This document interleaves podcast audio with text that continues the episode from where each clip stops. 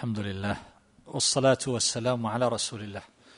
أما بعد في هذه الأيام أيها الأحبة يكثر السؤال عن بعض المسائل المتعلقة بشهر الله المحرم ولا بأس أن أشير إلى شيء من ذلك.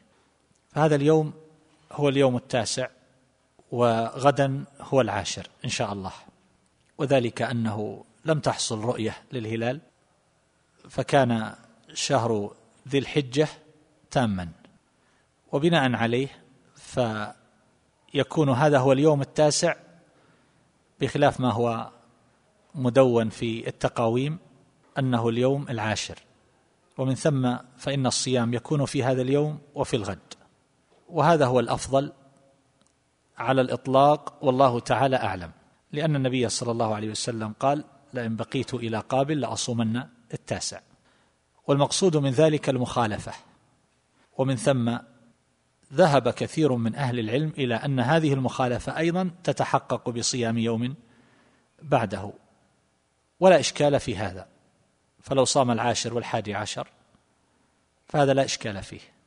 وذهب الحافظ ابن القيم رحمه الله إلى أن أفضل المراتب أن يصوم التاسع والعاشر والحادي عشر بناء على رواية في ذلك لكنها لا تصح.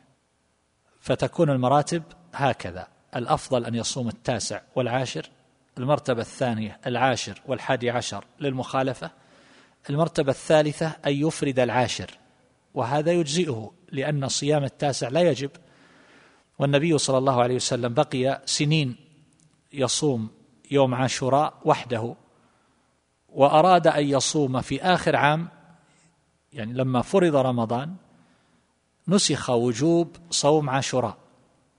والنبي صلى الله عليه وسلم صام تسعة رمضانات. فمعنى ذلك أنه كان يصومه ويصومه المسلمون استحبابا تسع سنين أو ثمان سنين. فقال النبي صلى الله عليه وسلم لئن بقيت إلى قابل لأصومن التاسع.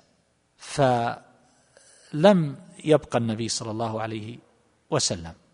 فقوله هذا لا يدل على الوجوب فيتحقق الفضل بصيام اليوم العاشر وهو المقصود وأما التاسع فهو مقصود لغيره من أجل المخالفة.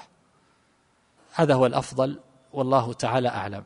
هل يصح أن ينوي بذلك القضاء؟ الجواب نعم يكون قد أوقعه في وقت شريف. يصح. لكن هل يكون ذلك بمثابة من صامه تطوعا وقد صام القضاء قبل ذلك؟ بادر بصيام القضاء ثم صام الآن تطوعا. لا شك أن هذا الثاني أكمل وأفضل. لكن من صام القضاء في مثل هذا اليوم؟ فهو أفضل ممن يصومه في يوم آخر لا فضل له كمن يصوم القضاء في الاثنين والخميس فهذا أفضل من يصوم الثلاثاء والأربعاء مثلا. وذلك أن من الناس من لا يصوم تطوعا أصلا. وإنما يريد القضاء فقط.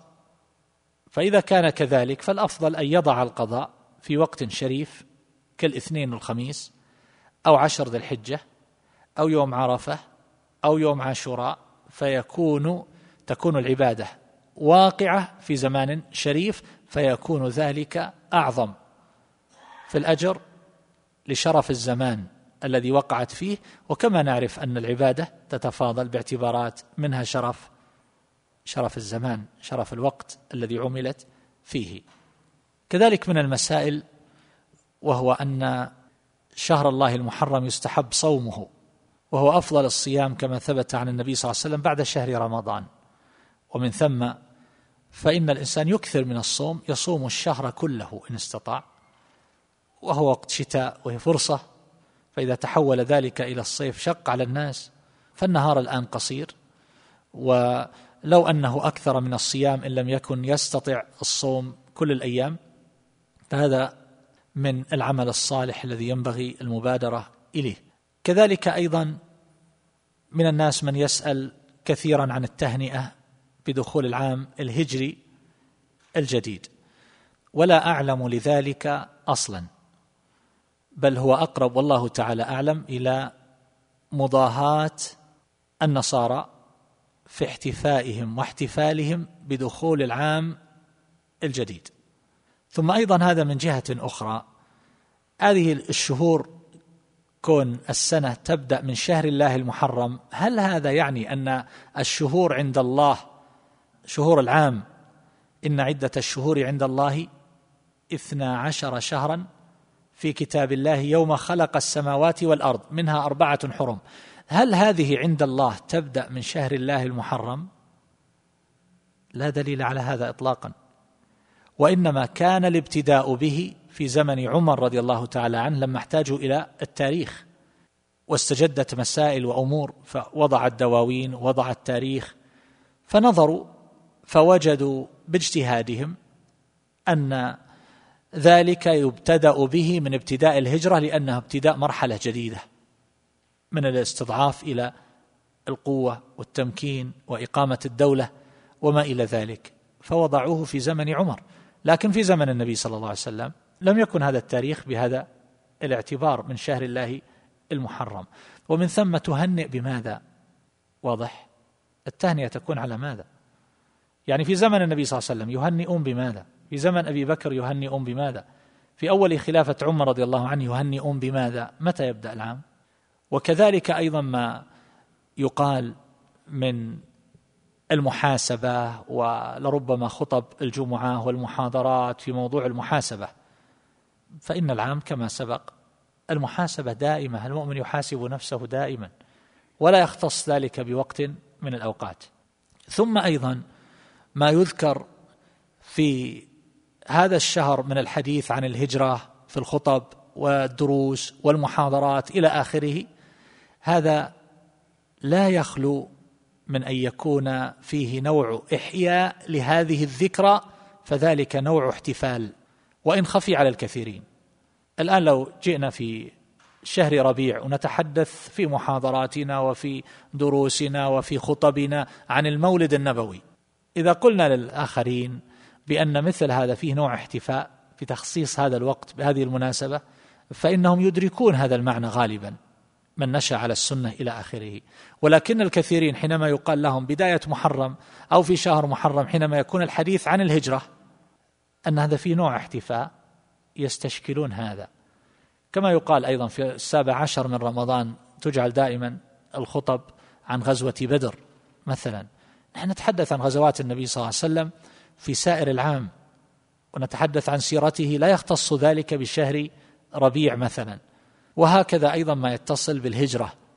فتخصيص هذا في وقت معين في العام حصلت فيه هذه المناسبة هذا في نوع إحياء لها.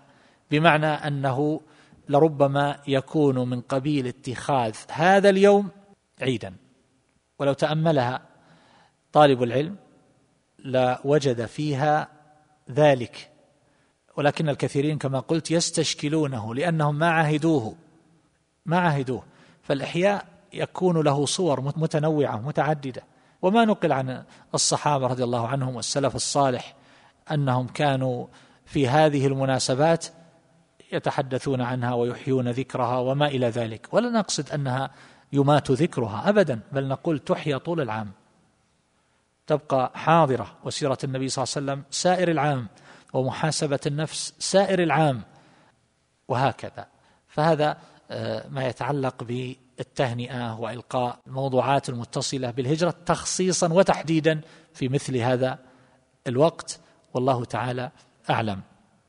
لعل هذا هو الذي يحسن التنبيه عليه. والله تعالى أعلم. وصلى الله على نبينا محمد وعلى آله وصحبه.